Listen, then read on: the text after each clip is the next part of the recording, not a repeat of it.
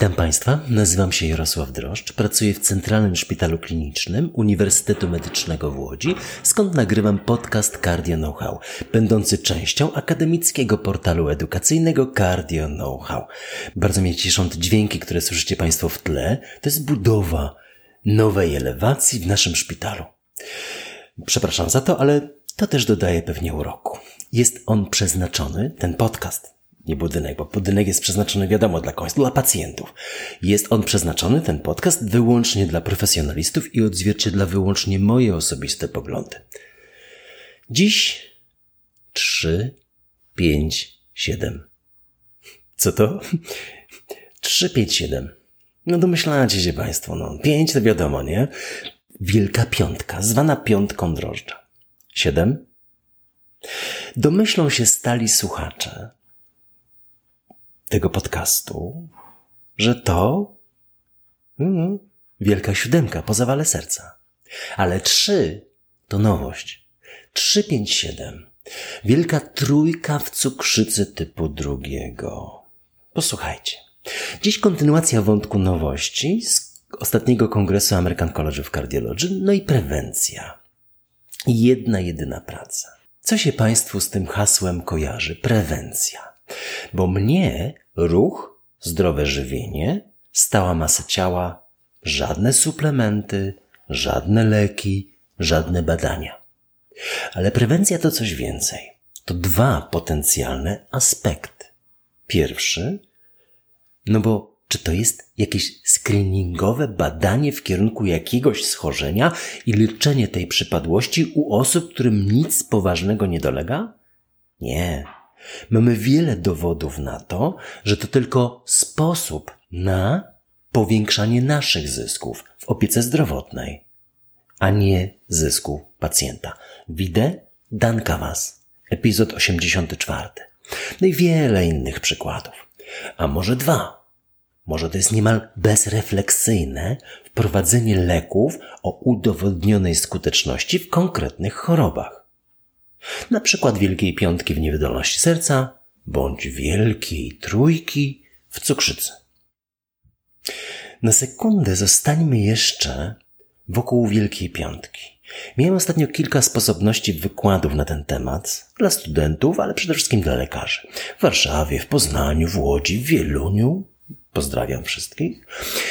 Ich osnową były dwa elementy. Oba niezmiennie budzą pewne emocje. Element pierwszy to liczba hospitalizacji. Przypomnę, na 2,5 miliona osób w naszym województwie i 30 tysięcy hospitalizacji kardiologicznych w roku 22, aż 22 tysiące to 73% to są hospitalizacje osób, u których jedno z głównych rozpoznań to niewydolność serca.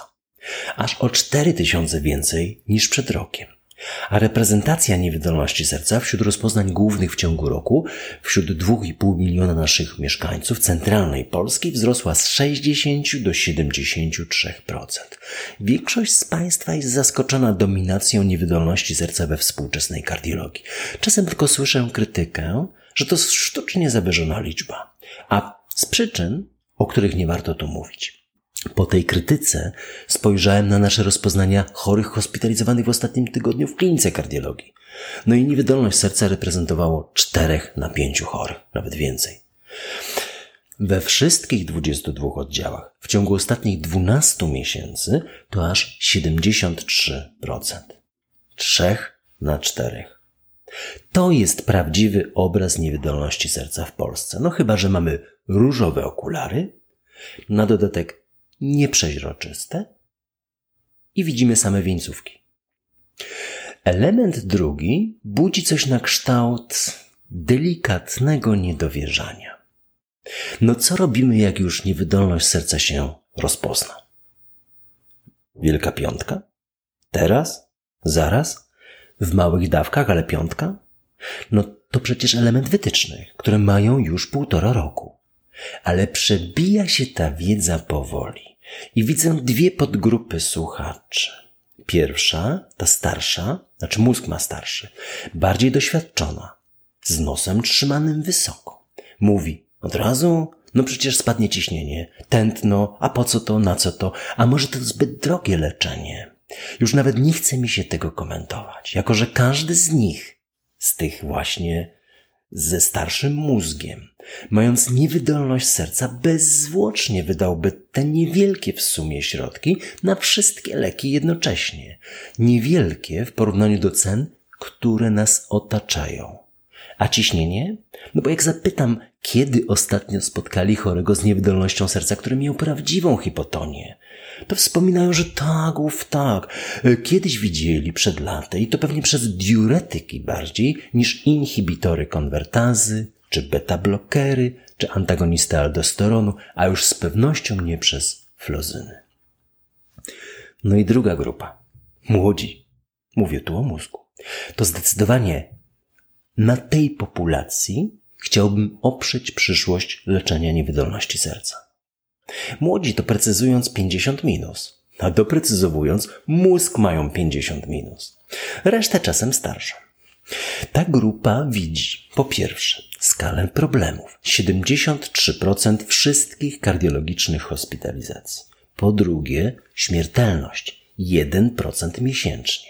Po trzecie zapaść AOS 0,90 dwie setne wizyty rocznie, mniej niż jedna wizyta na jednego pacjenta hospitalizowanego z powodu niewydolności serca. Po czwarte, dostępność, innowacyjność, skuteczność Wielkiej Piątki, która jest osiowym elementem nowych wytycznych. Oraz pięć, bezpieczeństwo terapii w ocenie której nie zawiera się jednostronne spojrzenie na jakiegoś chorego, który na coś tam narzekał, lecz proste porównanie zysków i nierozerwalnie z nimi związanych strat, niewielkich zresztą, znacznie mniejszych niż te zyski. Pewnie się Państwo zastanawiacie, która grupa dziś wygrywa. No, też się zastanawiałem, czy ci malkontenci, sceptycy, czy ci, jak My wszyscy słuchający podcastów, innowacyjni, nowocześni, czytający wytyczne i wprowadzający je w życie.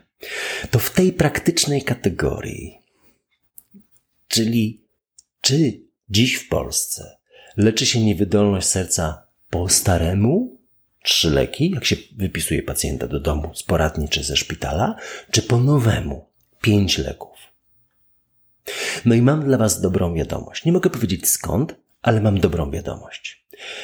Wpadła mi w ręce baza danych. Nigdzie jeszcze niedostępna i nikt jej jeszcze nie widział. I zerknąłem. I się ucieszyłem. Bardzo.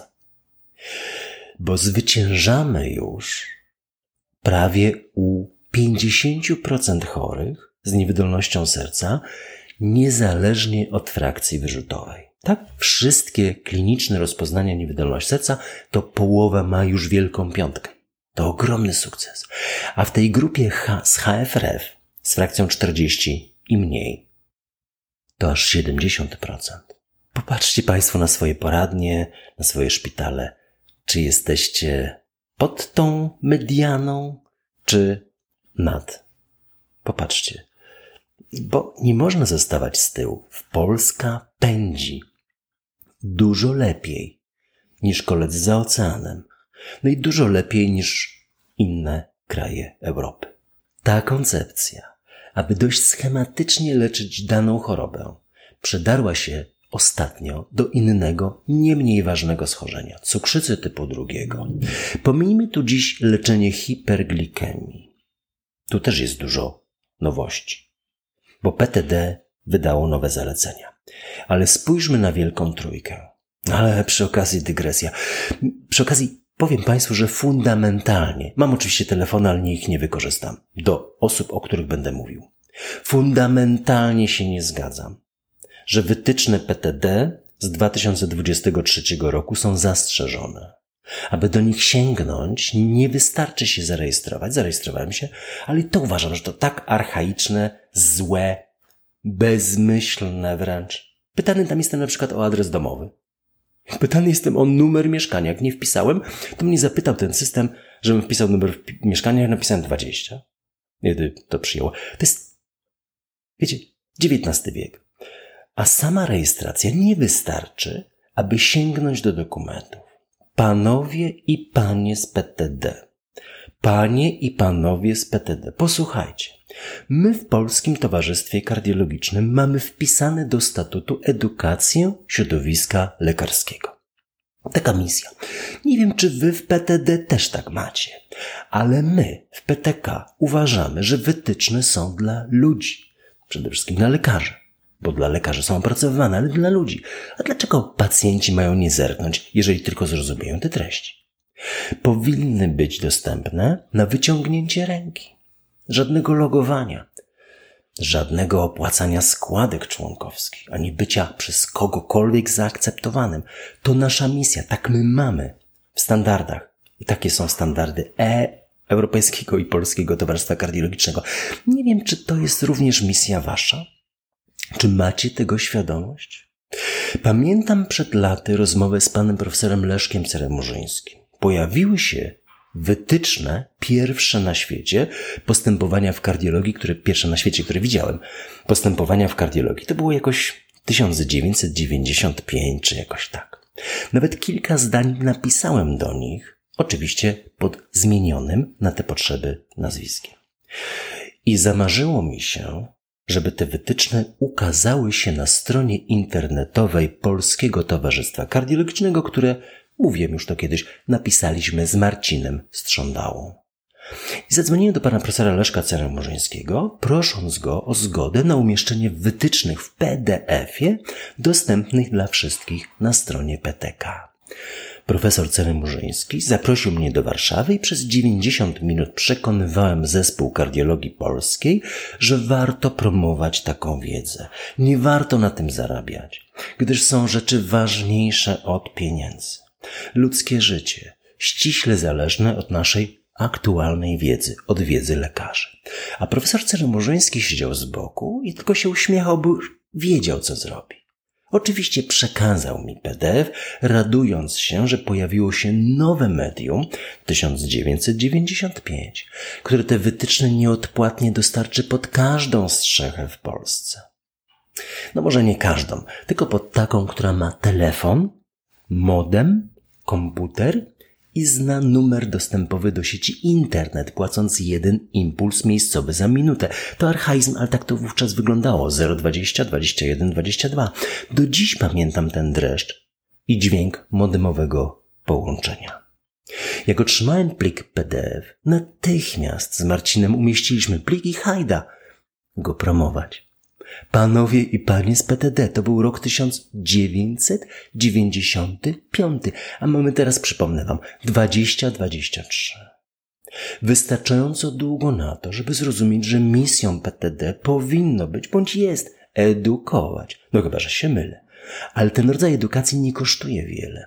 Za darmo można dziś umieścić plik na stronach PTD i za darmo go ściągnąć i przeczytać dla dobra naszych chorych. No a co za oceanem podczas American College? Poza tym, że wszystkie dokumenty wytycznych są dostępne bez logowania, podobnie jak w Europie, może z tym jednym wyjątkiem.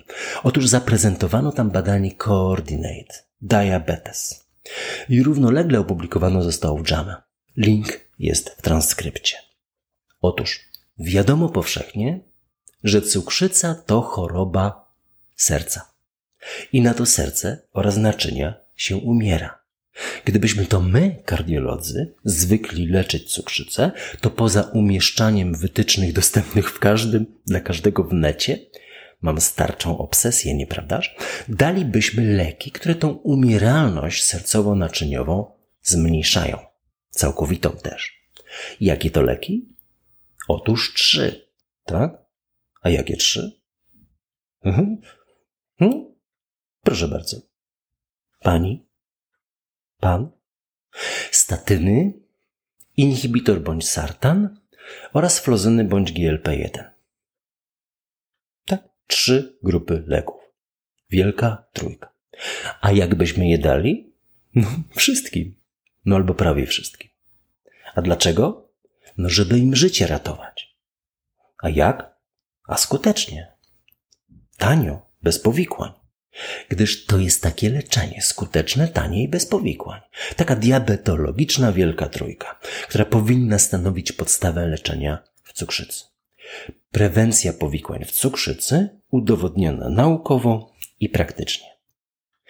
No i teraz, jak wygląda dziś w Stanach Zjednoczonych taka koncepcja prewencji? No słabo.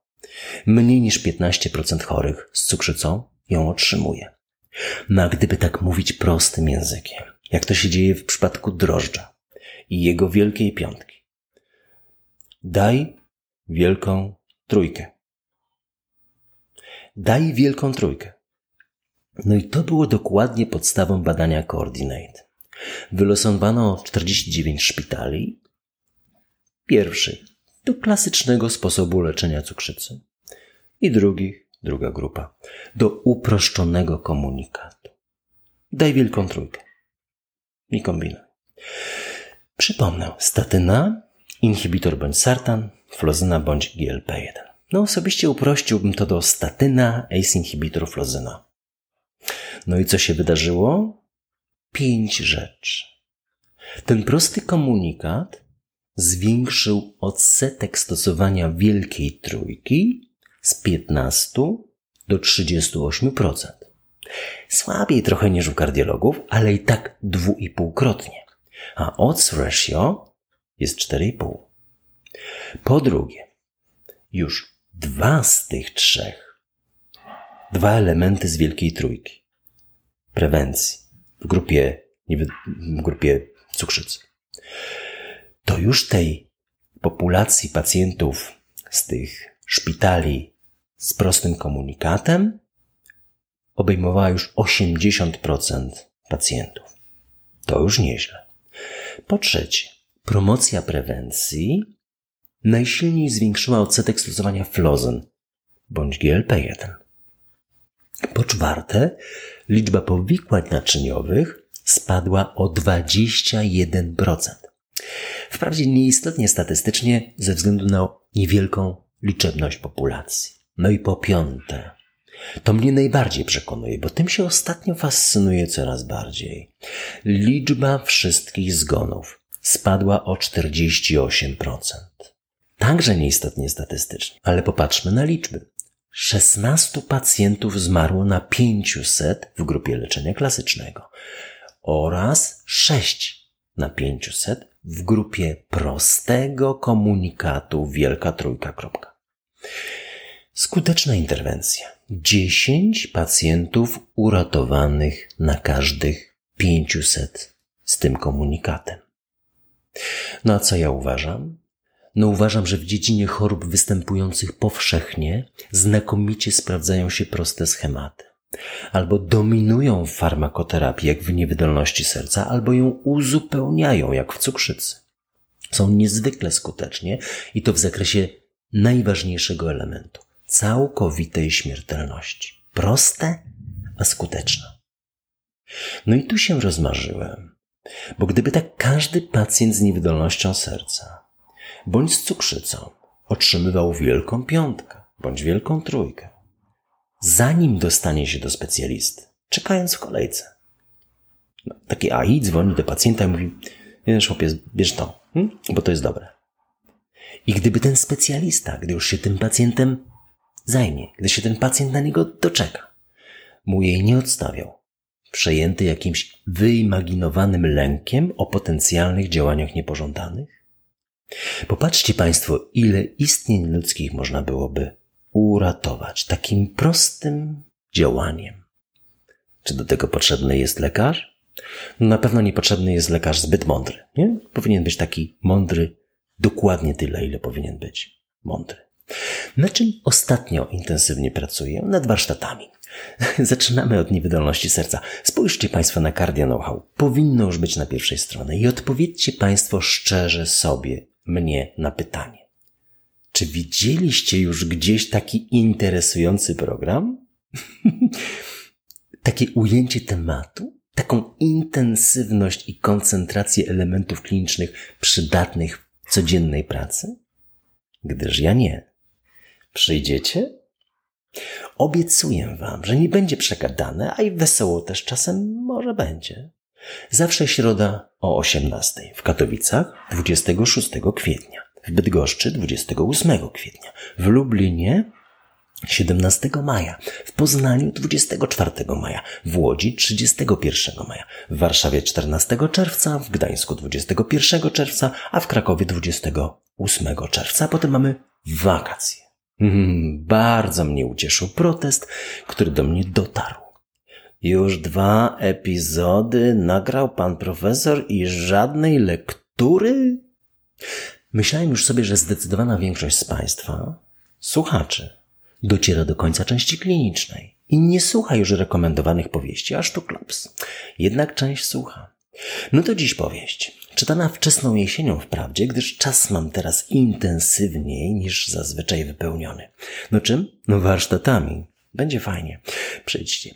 No i wracam do tej powieści, którą się kiedyś lękałem Państwu przedstawiać. Mówiłem o tym, że przeczytałem, ale nie wiem, czy Państwo, yy, czy się odważę Państwu ją przedstawić.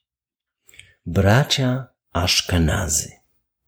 Izrael Joshua Zinger. Może Joshua, jak Antony. Nie. Joshua. To jest brat tego noblisty. Starszy który zdaniem wielu miał więcej talentu, ale niestety umarł wcześniej. Ściągnął brata, noblistę, do Stanów Zjednoczonych przed II wojną, ratując mu życie.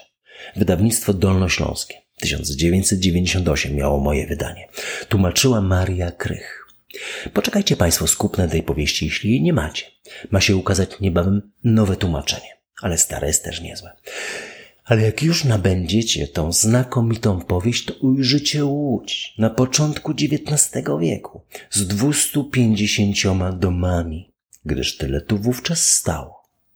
I furmankami przyjeżdżali z dobytkiem przybysze z Niemiec. Dokładnie tak jak w ziemi obiecanej, gdyż bracia Ashkenazi to była odpowiedź na ziemię obiecaną Reymonta. Według mnie odpowiedź dużo lepsza od powieści Reymonta. Będziecie otwierać oczy ze zdumienia ja byłem w szoku. Naprawdę. Otwartością przekazu i otwartością opisów. Głównie ludzi. Z przedmowy Eugenia Prokopianiec. Zinger dosadnie kreśli sceny triumfów zła i nicości ludzkiej natury. Z uporem obnaża ułudem marzenia i daremność działania. Bohaterów braci Aszkenazji zawodzi w mara wiara w Mesjasza i ufność w potęgę pieniądza, utopia wszechświatowej rewolucji i wizja sprawiedliwego państwa, wymarzonego przez polskich narodowych wieszczów. Ich próby odnajdywania ludzkiego sensu w nieprzeniknionym świecie, wysiłki wytyczania jasnej drogi w ciemności, kończy niezmiennie akord rozczarowania i klęski. Stary Max odkrywa nicość dóbr materialnych. Nissen zło rewolucji.